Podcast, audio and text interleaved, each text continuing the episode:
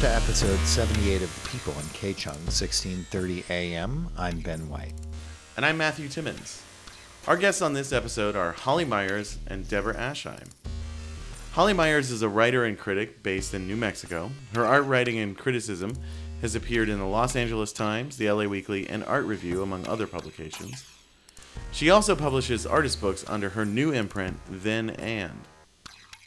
I'm endlessly fascinated with how our sense of the world and of, of time and of existence is such an interesting mishmash of major and minor. You know, like it's as infinitesimally minor as you could possibly imagine, and yet we can still draw narratives across history. You know, there's just an infinite variety of ways that we can create the flow of narrative.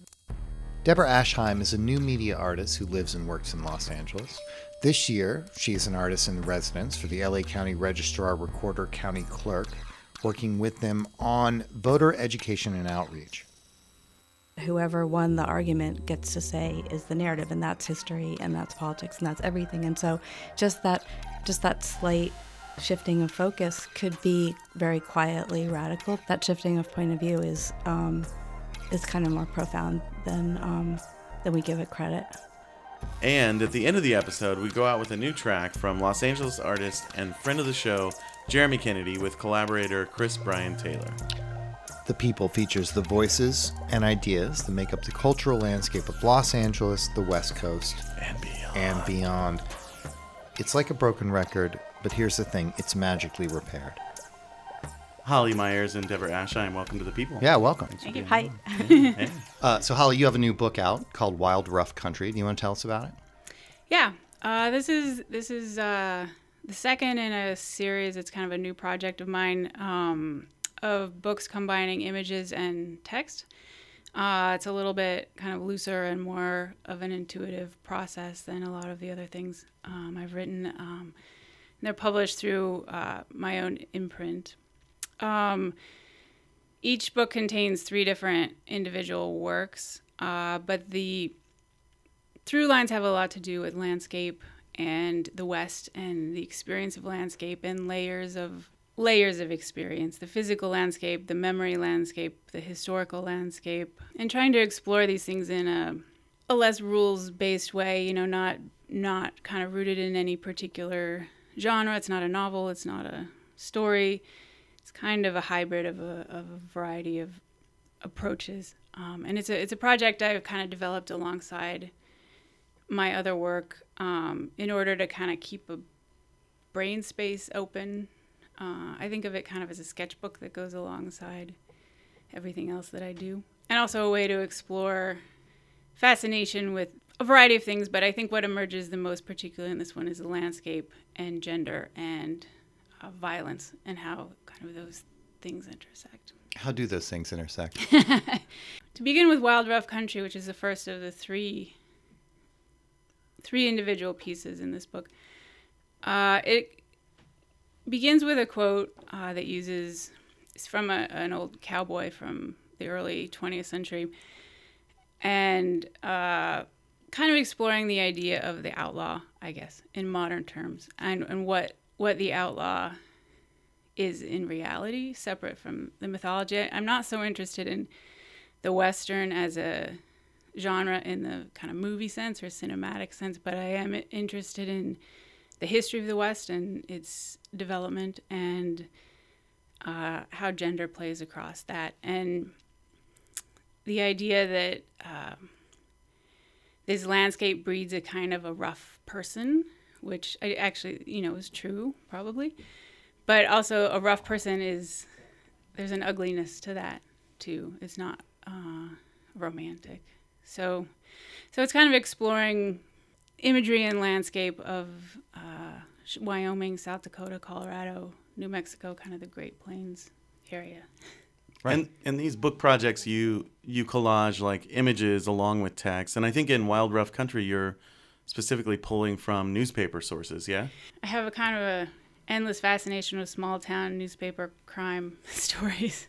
There's some really wacky ones out there, um, and some really, uh, you know, awful things. It's a real, it's a real interesting lens to look into the human psyche. small yeah. town newspapers. And the second section, um, right to pretty heroines. Tell us about how that that pro- that part is. Yeah, that's a little different. Um, that's kind of more of a, a conceptual experiment. I came across a book of F. Scott Fitzgerald's notebooks um, and essays, The Crack Up. The Crack Up. Yeah.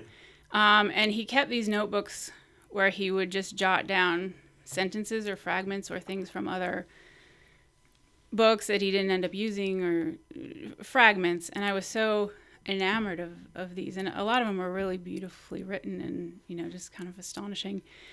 But there was a whole lot of them about young girls, young women. Um, and uh, specifically 17, 18, he, he was very often kind of mentioning 18 year old girls. And, and once you start seeing that repeated so many times, it, it just, the pattern stood out to me. Um, so I, I pulled a lot of those and paired them with images of flowers, um, cut flowers, and at different stages of their uh, life and death. Yeah. Yeah, and then the third piece um,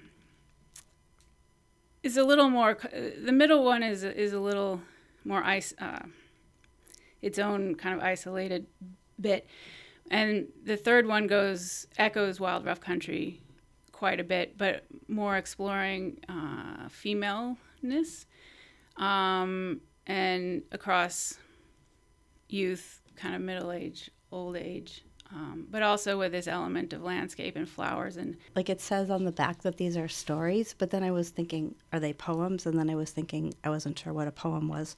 But they were really reminding me a lot of like lydia davis and amy hempel and some of these writers that have just really really minimalist but also so um, familiar from I, I think it's a female perspective um, and so the um, and one of my favorite things was the places where you said so much with so little. So by far for me the standout is um, it's just a bunch of people and they're each in parentheses and it's like an infant a child. My favorite one was um, an inconvenient friend.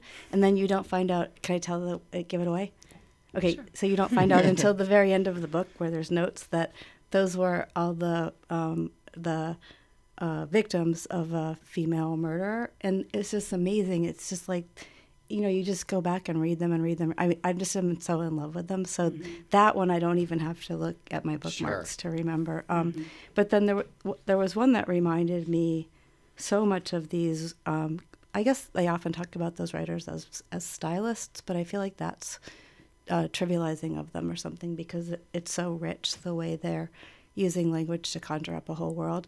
I had such a weird experience reading the women and the flowers um, during this particular moment with all the Jeff- Jeffrey Epstein revelations coming out. It was really hard to sort those because I was actually sort of back and forth reading articles about that in the New Yorker or New York Times and then reading this and and then I got to one of the last ones that just really hit me like a train. Um, she covers over real peculiarities with false ones she considers to be less revealing.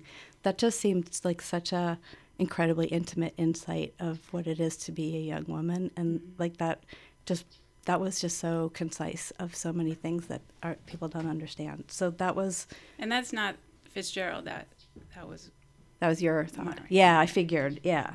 At the end, you feel like he doesn't even want these women. He's like, he's he's just like, he's like acting it out. This like obligation to desire them, and it's like it's meaningless, and it's like it's so weird, you know. Like, like so that's where I think a word like a a a, a, a um, characterization like stylist is wrong because we think of that as just being about the surface, but I feel like it's so restrained. It's um, it's making it's it's like when somebody's uh, like a great actor and they don't say anything and you get the whole scene. You know, it, it gave me that kind of almost a cinematic or theatrical feeling.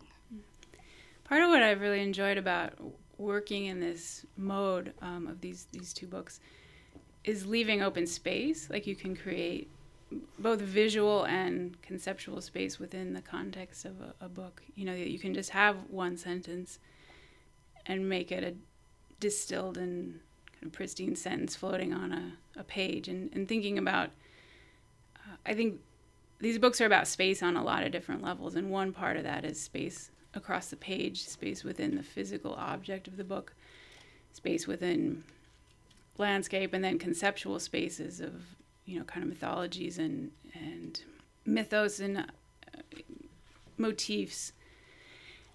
And by playing with them in this way, it's a little like collaging or like putting sounds together. You, it's not so much the process of writing in a linear or forward moving way as kind of patching things together and seeing what sticks and what sparks and what happens. It's, it's very intuitive as one goes and perceptual. It was a project inspired by the Fitzgerald in a sense because I was so struck by his by these notebooks and the the intensity with which he could focus a single sentence. You know, aside from all the gender stuff and the young girls and it's a little creepy, but on the whole, like what he could do in one sentence is remarkable. And I that got me to to a practice that I do every day now, which is one sentence every morning of some kind of some reflecting something outside of myself. So either a person or nature, but just not something about my own thoughts. It's some observation. So now I have whole books of just a single sentence, single sentence, single sentence.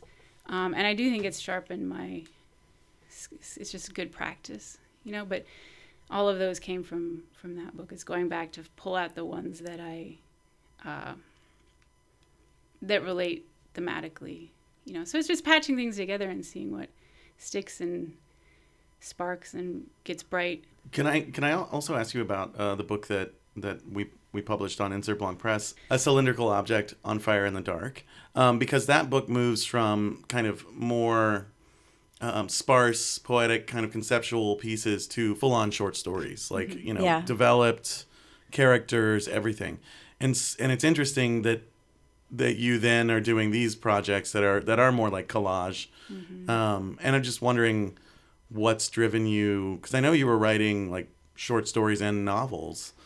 What's driven you to these more kind of collage or uh, conceptual practices? mm-hmm.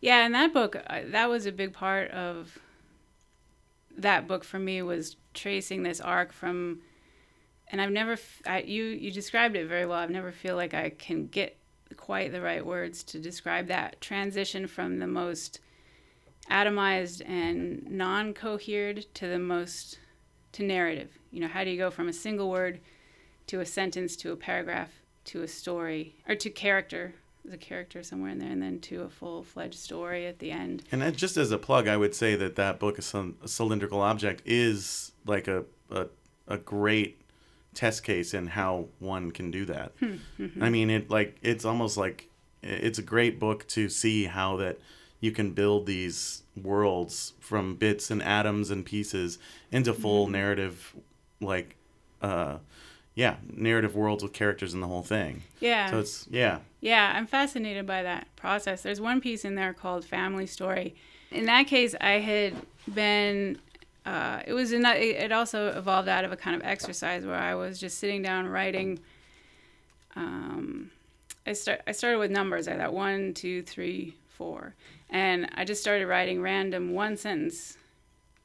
For one, you know, a bunch of one sentence sentences, and then a bunch of two sentence passages, and a bunch of three sentence passages, and four, but not with any at all sense of narrative, no sense whatever. Um, and it was just an exercise, and I put it away, and I didn't think much about it. And then a little while later, I came back to it, and I started pulling out sentences, and all of a sudden, it was one of the most beautiful things I've ever seen. This, this, in my mind, this story started to emerge from these random sentences, that to me now is very emotional story about a family, and you know, but also from a the zero, one, two, three, four goes from a single object. I think the first one is just a sentence about a stone, um, to one person, to two people, to a couple and a child. So it's it, it echoes that same process, but in human terms.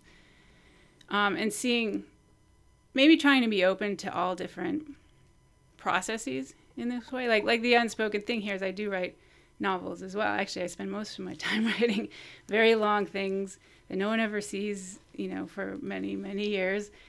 Um, and that's what I do every day. So this is this is a little around the edges of that in my in my day-to-day experience.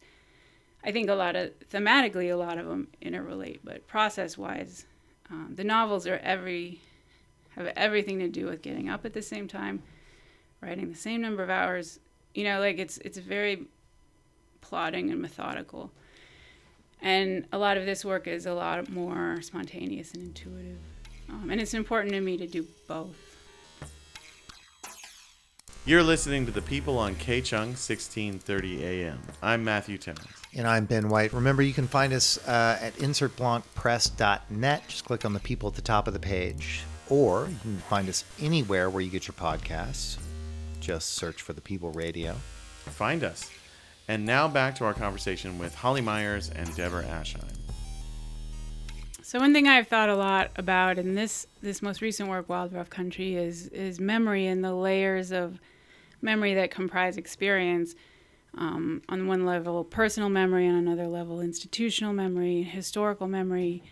Uh, and I know we've talked a lot about memory, Deborah, and, and maybe you could talk a little about how that weaves into your own work. I've been really interested in memory for like the past 15 years. Um, and originally, I worked autobiographically, and then I became very interested in um, understanding memory in the brain. So I worked with neuroscientists, and sometimes I worked across disciplines. Like I did a lot of work with musicians to try to think about um, sort of uh, acoustical memory or sensory memory or something more somatic than just um, visual and semantic memory. And um, and then, but um, but there's this part that I think is actually like why sometimes when I first talk to people about memory, they would be like, "Oh my God, why would you want to make work about that?" There's like a almost like a nausea, like this kind of overwhelming vertigo feeling that has to do with memory and the self. You know, where memory is just this like dive into the self, and um, and so I think what happened is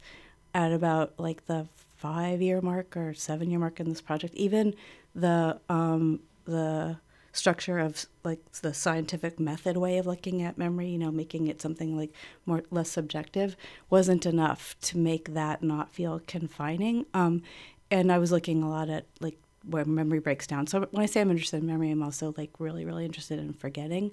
But lately, I've been trying to find a kind of a collective memory. So I've been more engaged with. Um, well, first it was architecture, but now it's a lot more like history and trying to find a more vernacular history or wrestle with the the shifting way that meaning keeps changing. And so like it's interesting time right now where like all the physical monuments in the landscape, their meaning keeps changing to the point where it's like a dramatic conflict and we need to like tear them down even, you know. That's what I've been wrestling with, kind of like the suffocation of the self and not in a judgmental way, but the kind of this weird chapter where I'm not as interested in everyone else's autobiographical autobiography as trying to understand what happened and what do we think me- it means that something happened or what are all the different ways that we can tell the story of what happened and what ones are left out and how it's important right now that some are left out you know? And um and so when i was reading your book i was surprised at myself being curious about wanting to know what what parts were autobiographical because i thought i was like over that you know? And then and i was like i was actually um really you know think like it was it was almost like the elusive sense of you threading through the book um, made me want to chase you a little bit you know whereas like if that had been more present i would have been like oh another artwork about the artist okay i know that's what art's about you know yeah. so yeah so that I, that really resonated for me and the idea that um, well i feel like one thing that is a common thread in our work is that I'm in a way I'm sort of interested in like the haunting of the present by the past and how spaces and landscape and um, structures and even just clothes and furniture are just like so haunted and that they're, you know and, I um I live in a house full of my dead grandparents' furniture and you know and so I feel like there's this really strong sense of of ghosts in your work too. Sometimes they're literal ghosts and sometimes they're ghosts that you've like reanimated from an archive or you know like a lot of there's dead people a lot so there's really literal ghosts but there are a lot of dead people but it's a very like haunted by memory landscape that i picture you driving through in your car, even the photographs where there were like pictures of motel rooms and they weren't I mean, I've seen many pictures of motel rooms, and sometimes they're about a drama that happened in a motel room. But yours really had a sense of like all these people passing through that motel room, and you just being one of the people, you know, and wondering like if I'd been one of the people. And there, so that so that's very interesting to me. This idea of like, I guess the constantly shifting nature of everything, including the past, and how there aren't really boundaries between um, then and now and what we imagine the future to be. Mm-hmm.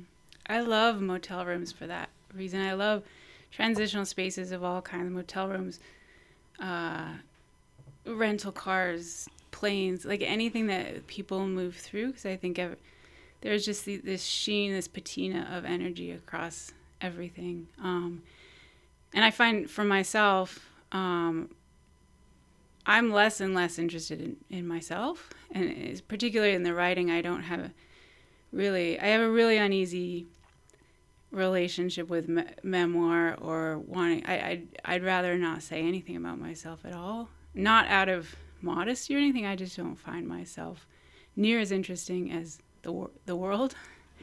Um, I actually just finished, separate from this, a, a kind of a personal essay that is by nature about myself and it, it took me five years it was agonizing you know like to figure out how to how to say i um, you know and i did journalism for many years and that's convenient because you never have to put, uh, at least i don't tend to like journalism where people put the i in there all the time so i didn't um, but i am interested in perception and how we create the whole world of, of the internal experience um, and I do think there are ghosts of all sorts, yeah, through all that. It, as you were talking, it made me think of your drawings.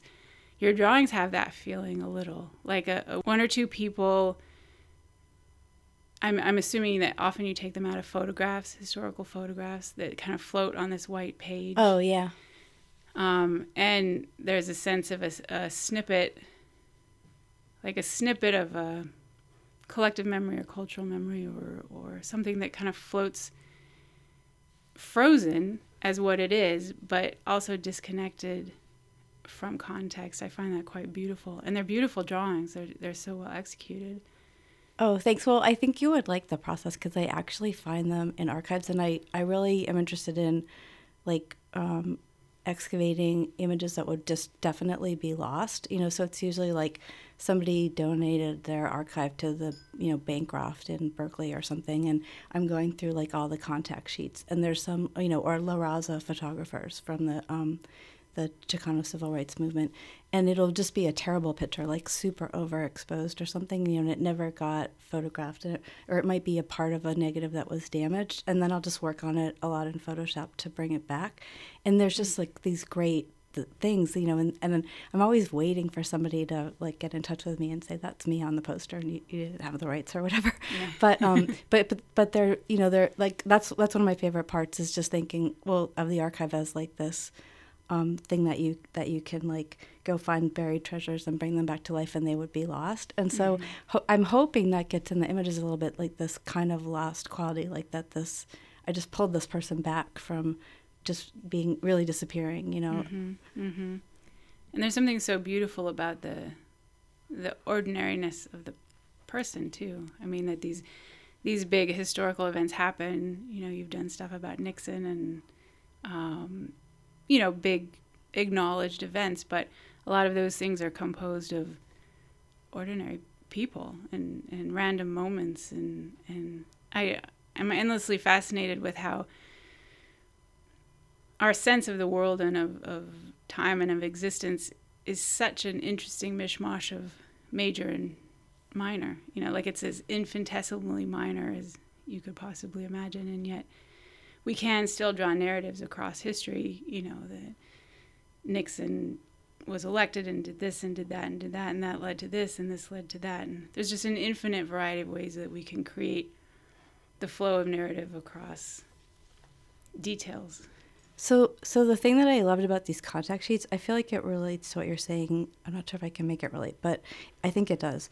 Is like um, when you're looking at them and they're every second the seconds before the fa- like let's say it's a famous one like the like a famous one that I um, drew was without permission actually but was um, the students marching for the free speech movement in Berkeley in 1964 um, and you know that's like this iconic image you know it's Mario Savio and they have the like a blanket or a bed sheet that says free speech and there's a woman in like a houndstooth little suit but when you look at the contact sheets, there's all the seconds before and all the seconds after. So it's like you're walking up to the library and you walk up these steps that say engraved on them Mario Savio steps. And it's all like iconic. It's already a monument. Everything's uh, what everything means and what it meant.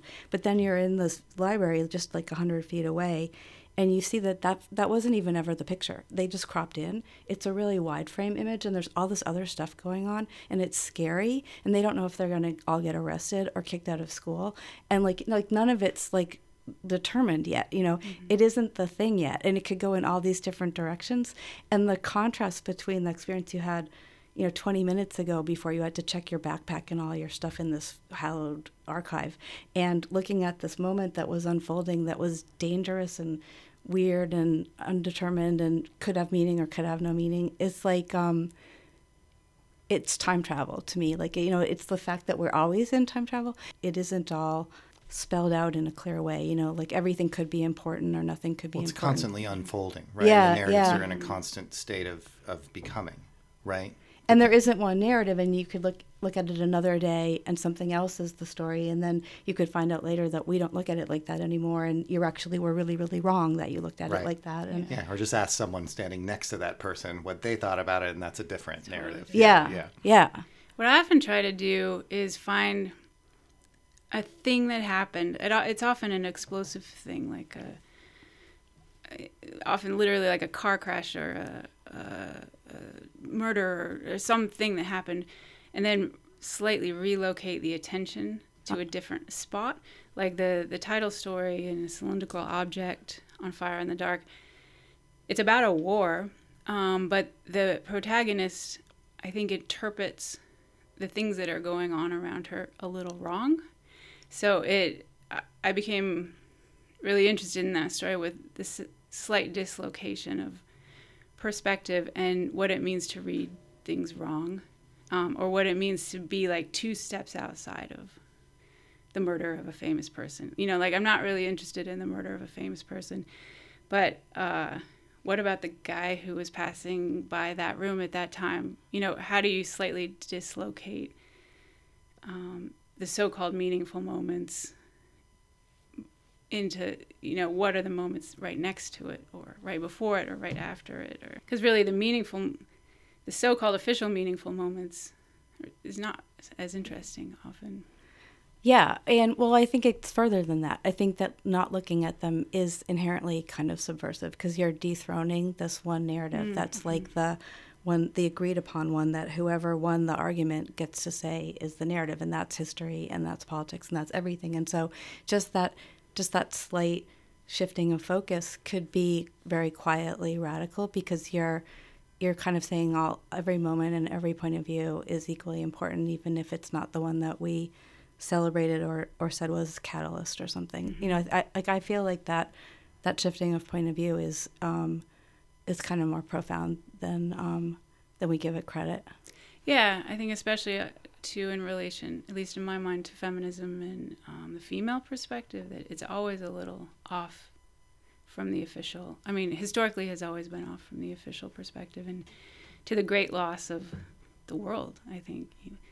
And even in terms of understanding events or the mm-hmm. way that we misunderstand them and we make our decisions of what we're going to do in the future based on the, this narrative that we've all like endorsed that may not have anything to do with like your own experience if you were in that moment if you yeah. lived then or anything you've ever experienced. Mm-hmm. you're listening to the people on k-chung 1630 am i'm ben white. And i'm matthew timmons. You can find us on instagram by searching for the underscore people underscore radio. And you can also find us anywhere you find podcasts including on apple podcasts Stitcher, Overcast, etc. Check us out. Yeah, go find us uh, and subscribe.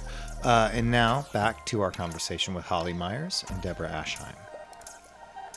one thing I wanted to talk to, talk about because um, I feel like well we're on audio and you can't see the book, but like there's a physical tactile quality about the book that was so related to what it's about, and it was really making me think about um, analog, like how even though you know maybe you took digital images, they remind me of like Polaroids or snapshots or the kind of pictures that we used to take when we were like would go on vacation or when I f- go find old books of photos. And um, and then I was thinking also about how when you get out of LA and you get out of the cities and when you're in like the places that you were talking about, like you know New Mexico or Wyoming and places like that, you suddenly realize that that our idea that we're living in this sort of post bodies digital um, post architecture, you know, virtual future, it's kind of a construct. It's not really something about 2019. It's something we've all like agreed to because you're back in the physical world and it's full of things and and you're really aware of entropy and things breaking down and how you know how much space there is between one place and another and dirt is everywhere and and the quality of the light. And so it was making me think of that and I wanted to just ask you about like um, well you used to live here and now you live um, you know, in a place where you spend hours driving around and, and, and you're very aware of, of time. And does it, um, well, what do you think about, um, how, do you feel like you're, you live in a different time than when you lived here? Because when I live here, sometimes I think, um, that I, that maybe, um, I live in like an imaginary idea of the future here. it definitely was a big shift for me getting out of LA. I love LA. Um, I thought of it maybe less in technological terms than in spatial terms, where living in a city like LA, you feel like you're the center of the world a little bit. Like everything important is happening here, all the important people are here. Um, you know, all this technology is here, everything is here. And for a long time, that seemed like, yeah, I'm a part of that. um, but leaving it, I've found incredibly refreshing and liberating. And probably part of it is what you're saying this kind of mental conceptions that tend to go along with technologies that co- kind of coagulate in urban spaces um, and a kind of economic reality in an urban space.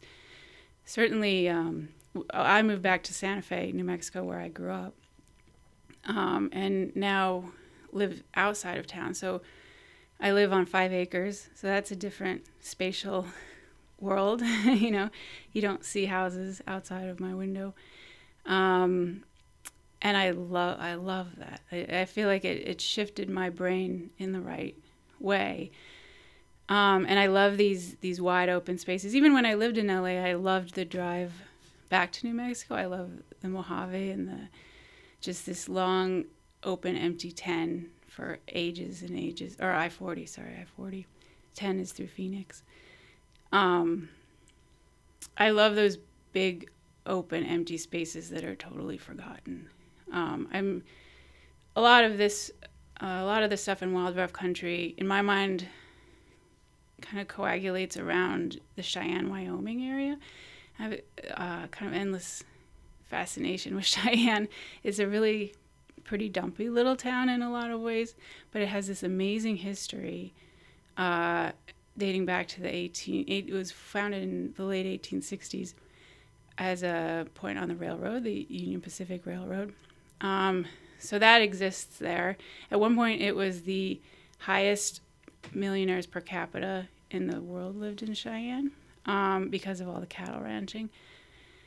Uh, and now you go there and it's just it feels yeah forgotten by technology. If it's gritty and it's sad looking but also like real people live there. You know i spent one evening last fall in a this really dumpy little thai restaurant like a thai restaurant in a cowboy town. That's one of the lines in, in there and uh, this guy walked in and this line is in the book also uh, red sweatsuit, red hat, red tennis shoes, and neck tattoos. That's the line in the book.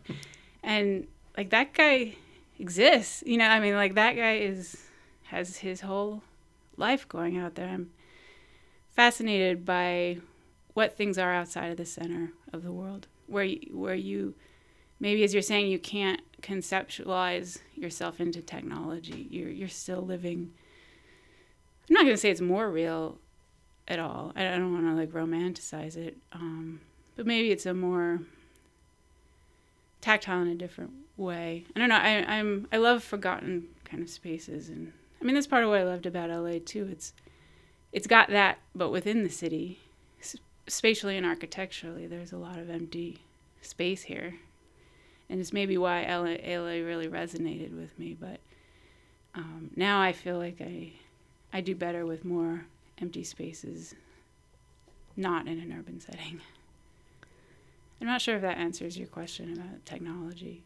It sort of did because I've been thinking about is like the sort of promise of technology as kind of an es- an escape from like the like banal like um, uh, 20th century you know reality of like having bodies and living in buildings and go get it having to get from place to place. You know it seemed to promise this like smooth seamless like ma- you know sort of magical other way we could live. And and like one thing that i really like about the juxtaposition of these often sort of humble photographs with your really spare texts is it sort of like reminds me that that's a, const- a construct not a thing that changed about the world you know and um and I think sometimes I'll think like, oh well, I just remember when the world was like that because I'm older, and it's not like that for people now. But of course, you know, it's, it's still there's it, there's still distance between places, and we still have bodies, and we feel things with them, and they need stuff, and they break, and you know, when we drive around in in cars and live in houses that get older and break and you know like that's entropy is still like one of the main laws of everything no matter how much we want to pretend everything can be seamless and new and um, get a new get new you know computers and iPhones all the time and replace everything before we have to actually see it have any visible signs of breaking. But everyone's iPhone screen is broken whenever they hand you their phone. and so it kind of was like more reminding me, like it didn't even seem like a choice between LA and that. It was more just like, well, we still have bodies and it's still like this outdoors and this is still what things look like when the wind beats them and over time and the sun. You know, it, it, it kind of was more like a, um, a recognition that, well, that hasn't fundamentally changed just because we um, like kind of got seduced by this fantasy that we were these post-body futuristic humans living in the 21st century in cities you know? And i think that relates a lot to the themes of my work because not the work i'm doing now as much about collective memory but um, i was very very when i when you and i were talking a lot i was really involved in ideas about um, thinking about the future in the 60s you know in the mid-century visions of the future that that didn't really come to pass, but that everybody was so sure was how we live now. I, and yeah, those wonderful drawings of the buildings, like space age buildings, that now just look like '60s buildings. They yeah, they're like they're old. Actually, they want to tear them down. Like modern used to mean new, and now modern means old. and and so um, so there was a way that it, that that conversation kept threading through my mind as I was as I was looking at the words and the pictures together because it was really like it's kind of like you can think you're this kind of post body, post human until anything breaks on your body, and then you're like, oh shit, I still am made of this stuff. yeah, yeah. I'm not an eye person, I'm a person. so that was like, I really like that it's a book, the way that the photos remind me of. Um, of analog photos, even if they weren't. Like that somehow seems really important. I want to mention that for people who maybe mm-hmm. can't see it right now.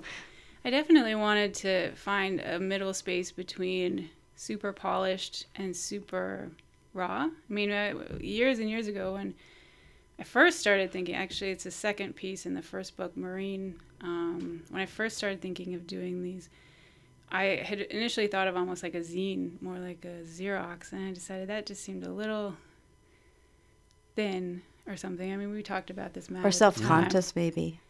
Yeah, maybe like not quite enough of something. Um, I wanted you to be able to see the pictures a little better.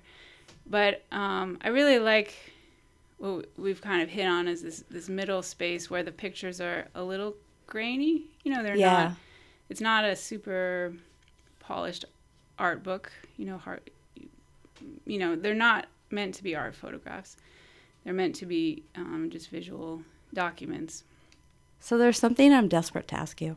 It's about all three books because I don't remember which one it's in.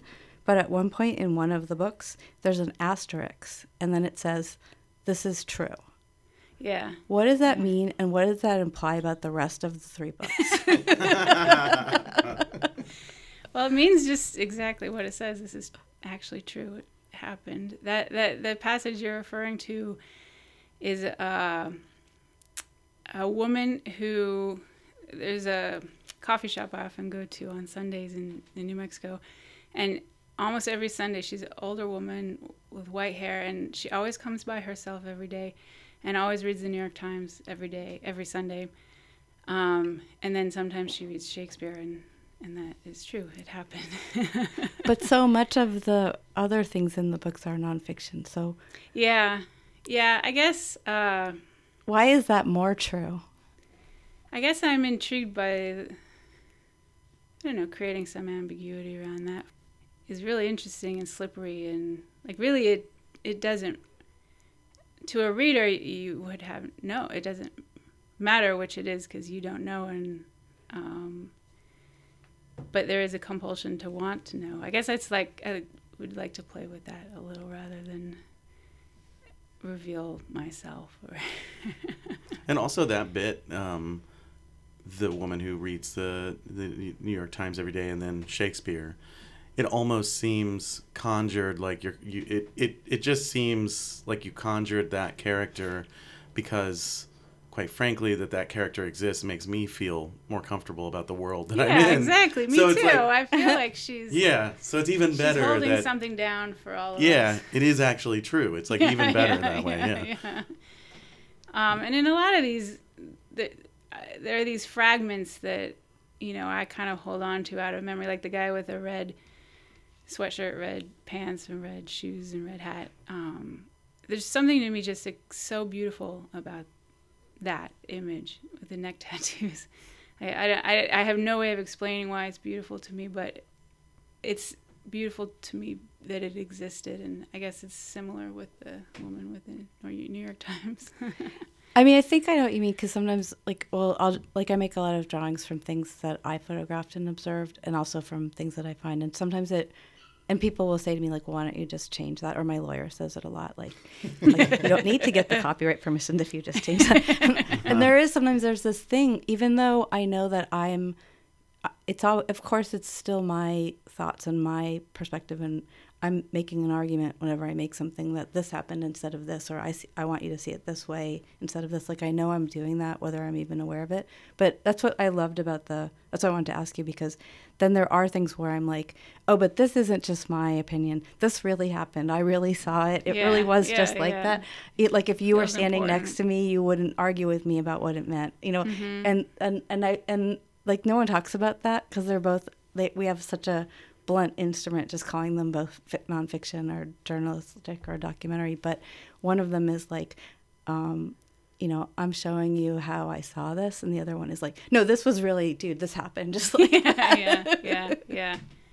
Well, in all, in all those layers of personal memory, cultural memory, collective memory, there is um, also the conceptual space that is created by art itself. I mean, that is created. I mean, that can have actually happened, the woman with the New York Times, but it also exists, it has its own reality in that book as fiction on some level. Um, and I'm, I love how these, how fictive spaces exist interwoven in the mind and in the experience with every other space. You know, like novels that I've read that I love are real, you know, more real to me than a lot of things that have happened. So I, I like playing with that well, one well. thing I was thinking about that is why some of these things are some of the um, even things that were just things that you observe, but they I feel like um, the way that they are affect me is because they you transform them into metaphor, even if they aren't metaphor in a literary sense. Like that woman, uh, like mm-hmm. that's why she's so important, right? Because she stands for something else. But but I but um but not in a, the way that they teach you in English class. Like actually the way they teach you in anthropology. So um, when I was an anthropology student, the one of the most memorable things I ever read was about how um, they used metaphor in Western Apache. It was actually, I remember the author, it was Keith Basso, and he was talking about it's not like just a device to make you think of things. The, the really important thing is that you have to complete the thought with something from your own observation. And so that was how metaphor was really different than like a simile, you know, was that like it would be an incomplete thought and you would have to take your own experience and you know like like an example he gave was um, Raven, what a boy you are. It's from Blake or something, and um, and you had to think of ravens and think of boys and what you knew about them both, and you had to figure it out. And I feel Mm-hmm. like a lot of your um, observations they do that. But the thing that was amazing was he said, in in Western Apache, it wasn't just a flowery speech. It was to teach somebody something or to help them see something about the world. So the example in the article was about a girl being like a butterfly, which we would just think that meant she was beautiful or whatever, but it was actually a form of critique. Her grandmother was basically criticizing her for going out to a dance and leaving her younger siblings. And so you had to think about a butterfly and how it just flits around and, and lives really short and, and doesn't have any gravitas. And, you know, it was actually a, a diss and the girl knew it and she went in her room and sulked. And, um, and I feel like there's that process um, in some of these, the things that stick with me because I have to think really hard about what I know about the world and finish the thought. And so it's like a creative act that we're collaborating on.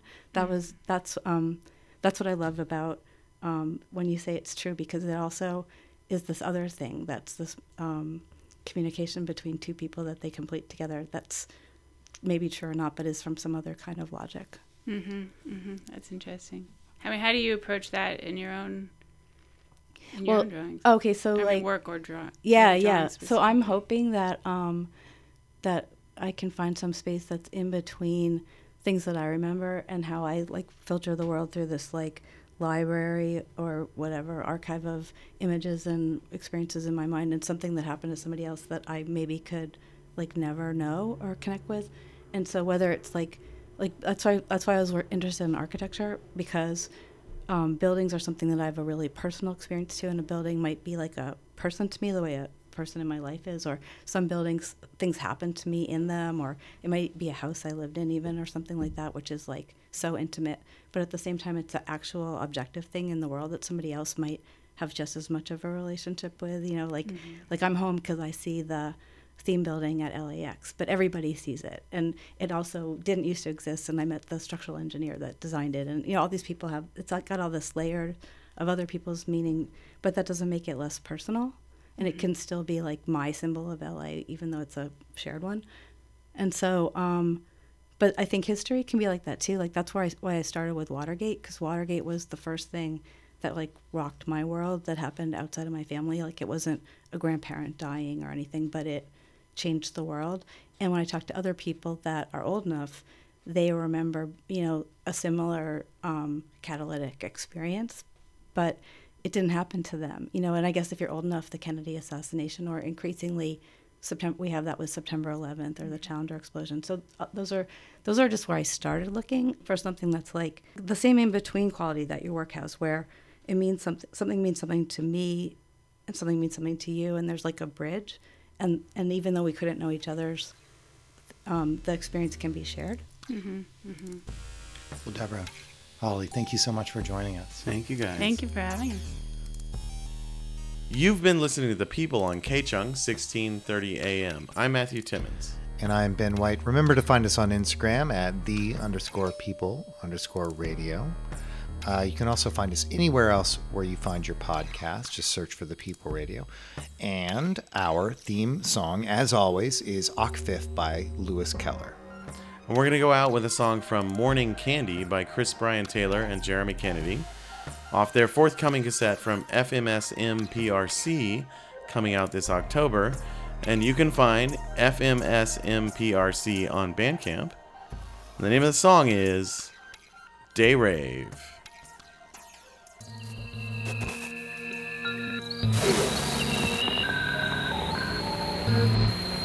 you.